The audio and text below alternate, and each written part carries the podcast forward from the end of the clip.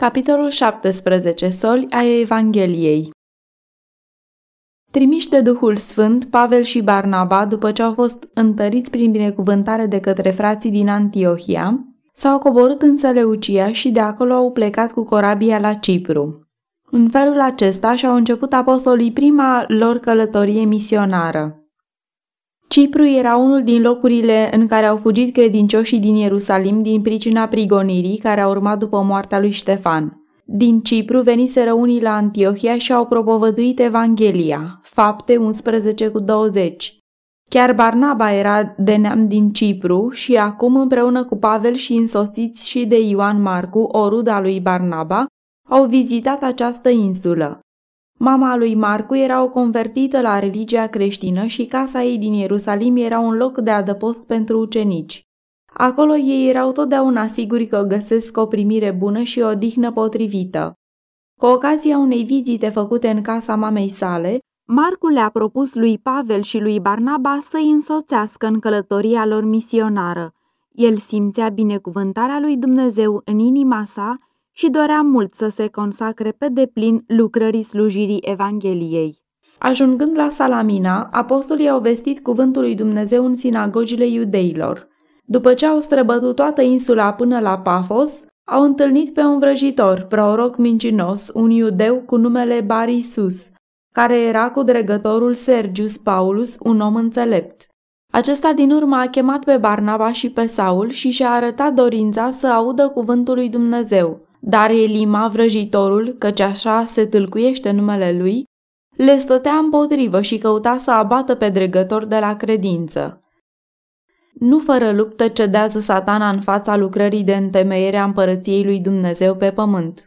Puterile răului sunt mereu la lucru într-o luptă neîncetată împotriva instrumentelor alese pentru răspândirea Evangheliei și aceste puteri ale întunericului sunt în mod deosebit la lucru atunci când adevărul este vestit înaintea oamenilor cu vază și de o integritate deplină. Așa a fost cazul atunci când Sergius Paulus, guvernatorul Ciprului, asculta solia Evangheliei. Guvernatorul a trimis după apostol pentru a fi învățat cu privire la solia pe care ei veniseră să o aducă. Atunci puterile răului au căutat ca prin îndemnurile vrăjitorului Elima să-l abată de la credință și astfel să zădărnicească planul lui Dumnezeu.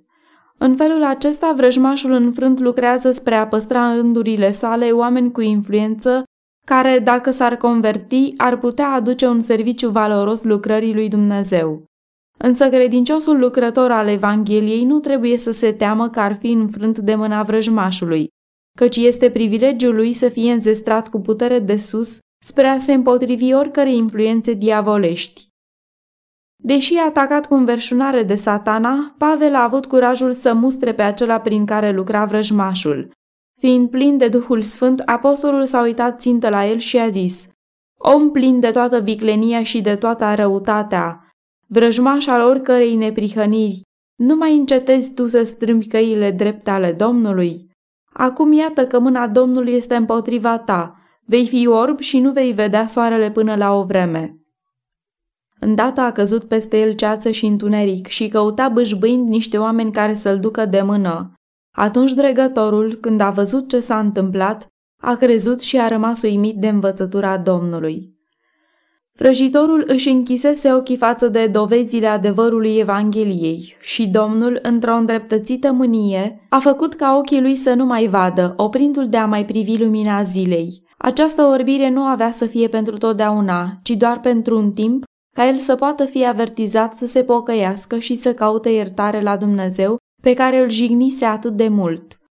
Tulburarea în care a ajuns a făcut fără de efect meșteșugitele lui uneltiri împotriva învățăturii lui Hristos. Faptul că a fost obligat să bâșbuie în întuneric a dovedit tuturor că minunile săvârșite de apostoli și pe care Elima le denunțase ca fiind scamatorii fusese răsăvârșite prin puterea lui Dumnezeu. Dregătorul, convins de adevărul învățăturii propovăduite de apostoli, a primit Evanghelia. Elima nu era un om învățat, totuși era deosebit de potrivit pentru a împlini lucrarea lui satana. Cei care predică adevărul lui Dumnezeu vor întâlni pe șiretul vrăjmaș în multe și felurite înfățișări. Uneori va fi în persoana unui învățat, dar de cele mai multe ori în aceea unui om neștiutor, oameni pe care satana i-a format spre a fi unelte pline de succes în amăgirea sufletelor. Datoria slujitorului lui Hristos este aceea de a sta credincios la postul său, în temere de Dumnezeu și în puterea tăriei lui. În felul acesta el poate aduce derută în rândurile oștirilor lui satana și poate fi biruitor în numele Domnului. Pavel și cei care erau împreună cu el și-au continuat călătoria mergând la Perga în Pamfilia. Drumul le-a fost greu, ei au întâmpinat greutăți și lipsuri și au avut de înfruntat primejdii din toate părțile. În orașele și cetățile prin care au trecut și în tot lungul singuraticului drum, au fost înconjurați de primejdii văzute și nevăzute. Dar Pavel și Barnaba învățaseră să se încradă în puterea lui Dumnezeu care să-i apere. Inimile lor erau pline de o iubire fierbinte pentru sufletele pieritoare. Ca păstori credincioși în căutarea oii pierdute, ei nu s-au gândit la liniștea sau comoditatea lor. Uitând de ei, nu s-au dat înapoi de la oboseală, foame sau frig. Ei nu aveau în minte decât o singură țintă, salvarea acelora care rătăceau departe de staul. Aici, Marcu, copleșit de teamă și descurajare, a șovăit pentru o vreme în hotărârea sa de a se preda cu totul pentru lucrarea Domnului. Neobișnuit cu greutățile, el s-a descurajat din pricina primejdilor și lipsurilor drumului. Ei lucraseră cu succes în împrejurări bune, dar acum, din mijlocul împotrivirilor și primejdilor, care adesea lovesc pe lucrătorul ce face pionierat, Marcu nu a izbutit să rabde greul ca un bun ostaș al crucii. El mai avea încă de învățat să facă față cu o inimă curajoasă primejdiei, prigoanei și împotrivirii. Pe măsură ce apostolii mergeau tot înainte, temându-se de greutăți și mai mari, Marcu s-a intimidat și, pierzându-și curajul, a refuzat să meargă mai departe și s-a întors la Ierusalim. Acest lucru l-a făcut pe Pavel ca pentru un timp să-l judece pe Marcu foarte nefavorabil, ba chiar cu asprime. Barnaba, pe de altă parte, era înclinat să-l scuze din cauza lipsei lui de experiență. El se temea ca nu cumva Marcu să părăsească lucrarea pentru că vedea în el calități care aveau să-l facă potrivit a fi un lucrător folositor pentru Hristos. În anii de mai târziu, susținerea de către el a lui Marcu a fost bogat răsplătită, căci tânărul bărbat s-a predat fără rezerve Domnului și lucrării de vestire a soriliei Evangheliei în câmpuri grele. Sub binecuvântarea lui Dumnezeu și sub înțeleapta instruire a lui Barnaba, el s-a dezvoltat astfel încât a ajuns un lucrător valoros. Mai târziu, Pavel s-a împăcat cu Marcu și l-a primit ca tovarăș de lucru. De asemenea, el l-a recomandat colosenilor ca unul care era un împreună lucrător pentru împărăția lui Dumnezeu și care îi fusese de mângâiere. Coloseni 4,11 Și iarăși, nu cu mult timp înainte de moartea sa, el vorbea despre Marcu ca fiindu-i de folos pentru slujbă. A doua Timotei 4,11 După plecarea lui Marcu, Pavel și Barnaba au vizitat Antiohia Pisidiei și în ziua de sabat au mers în sinagogile iudeilor și au stat jos. După citirea legii și prorocilor, fruntașii sinagogii au trimis să le zică, Fraților, dacă aveți un cuvânt de îndemn pentru norod, vorbiți. Fiind astfel invitat să vorbească, Pavel s-a sculat și a făcut semn cu mâna și a zis, Bărbați israeliți și voi care vă temeți de Dumnezeu, ascultați! Apoi a urmat o minunată cuvântare.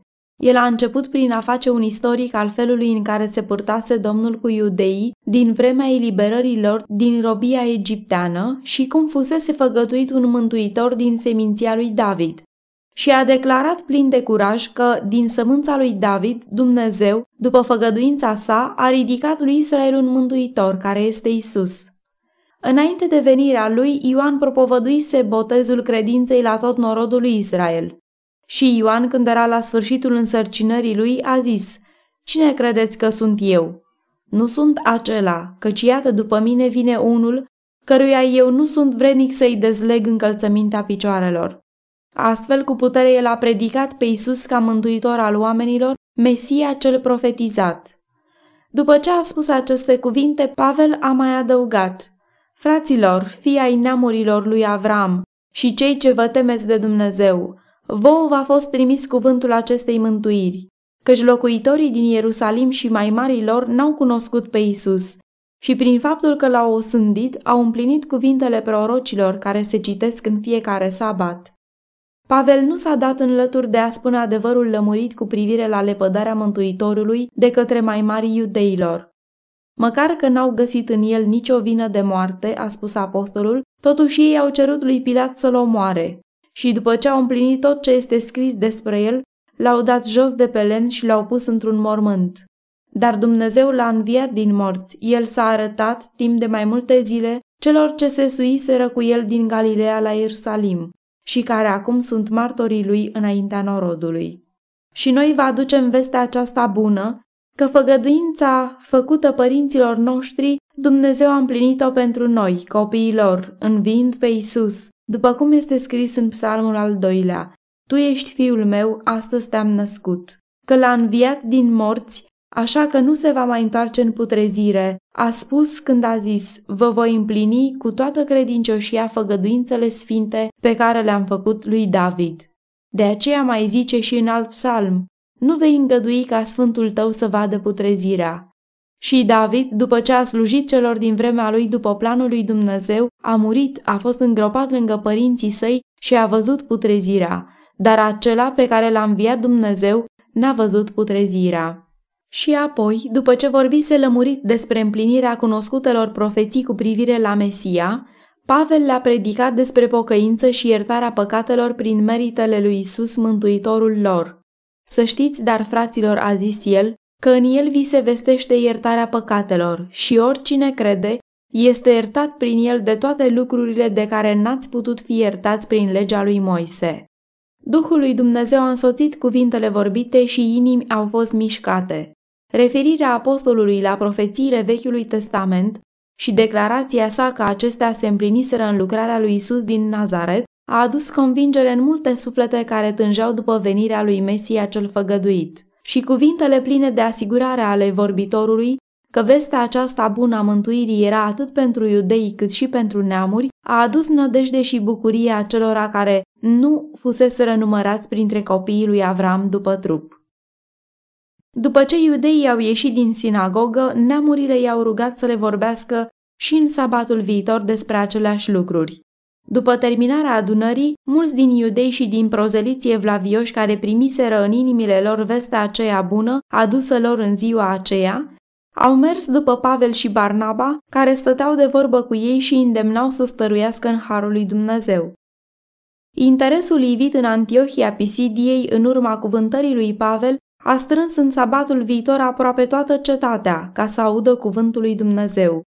Iudeii, când au văzut noradele, s-au umplut de pismă, vorbeau împotriva celor spuse de Pavel și îl batjocoreau. Dar Pavel și Barnaba le-au zis cu îndrăzneală, Cuvântul lui Dumnezeu treia vestit mai întâi vouă, dar fiindcă voi nu-l primiți și singuri vă judecați nevrednici de viață veșnică, iată că ne întoarcem spre neamuri căci așa ne-a poruncit Domnul, te-am pus ca să fii lumina neamurilor, ca să aduci mântuirea până la marginile pământului. Neamurile se bucurau când au auzit lucrul acesta și preamăreau cuvântul Domnului, și toți cei ce erau rânduiți să capete viața veșnică au crezut. Ei s-au bucurat nespus de mult de faptul că Hristos îi recunoștea și pe ei drept copii ai lui Dumnezeu și cu inimi recunoscătoare au ascultat cuvântul predicat. Cei care au crezut au dovedit râvnă în a vesti și altora solia Evangheliei și astfel cuvântul Domnului se răspândea în toată țara. Cu secole înainte, pana inspirației vorbise despre această strângere a neamurilor, însă aceste rostiri profetice fusese slab înțelese. Osea a spus, Totuși, numărul copiilor lui Israel va fi ca nisipul mării care nu se poate nici măsura, nici număra. Și de unde li se zicea, nu sunteți poporul meu, li se va zice, copiii Dumnezeului celui viu. Și iarăși îmi voi zidi pe Loruhama în țară și îi voi da îndurare. Voi zice lui Lo Ami, Tu ești poporul meu. Și el va răspunde, Dumnezeul meu. Osea 1 cu 10 și capitolul 2 cu 23. Însuși Mântuitorul, în timpul lucrării sale pământești, a profetizat despre răspândirea Evangheliei printre neamuri. În pilda despre vie, el a spus iudeilor nepocăiți, Împărăția lui Dumnezeu va fi luată de la voi și va fi dată unui neam care va aduce roadele cuvenite. Și după învierea sa, el i-a însărcinat pe ucenicii lui să meargă în toată lumea și faceți ucenici din toate neamurile. Nu trebuia să lase pe nimeni neavertizat, ci aveau să predice Evanghelia la orice făptură. Îndreptându-se către neamurile din Antiohia Pisidiei, Pavel și Barnaba nu au încetat să lucreze pentru iudeii de pretutindeni, oriunde găseau o ocazie potrivită ca să câștige un ascultător. Mai târziu, în Tesalonic, în Corint, în Efes, cum și în alte centre importante, Pavel și conlucrătorii lui au predicat Evanghelia atât iudeilor cât și neamurilor.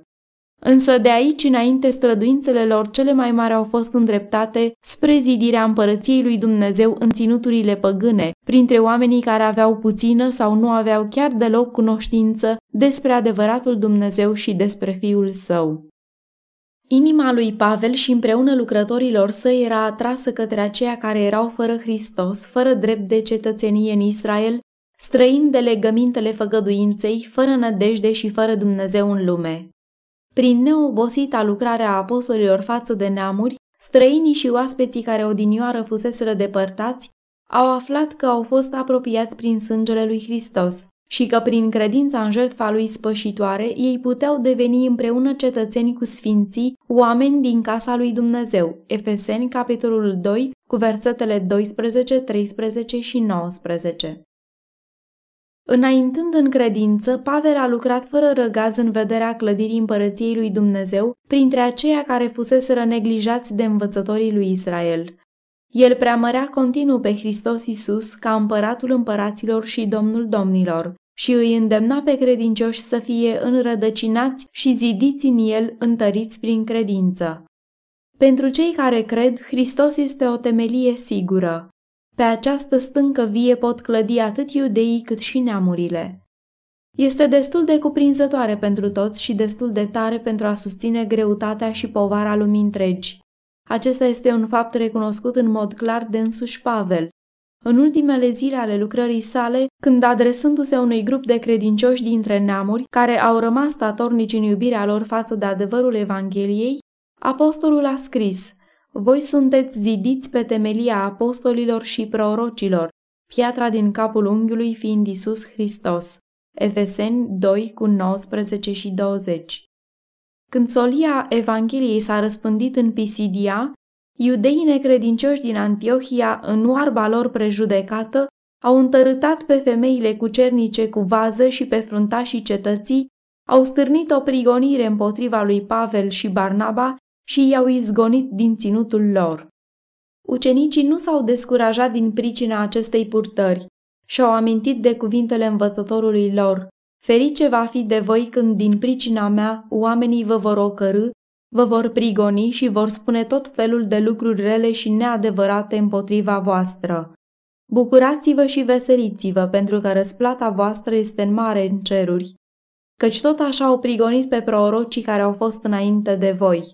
Matei 5 cu 11 și 12 Solia Evangheliei înainta și apostolii aveau toate motivele ca să se simtă încurajați. Munca lor fusese binecuvântată din belșug printre locuitorii din Antiohia Pisidiei, iar credincioșii pe care ei îi lăsaseră să ducă singuri pentru o vreme lucrarea mai departe, erau plini de bucurie și de Duhul Sfânt.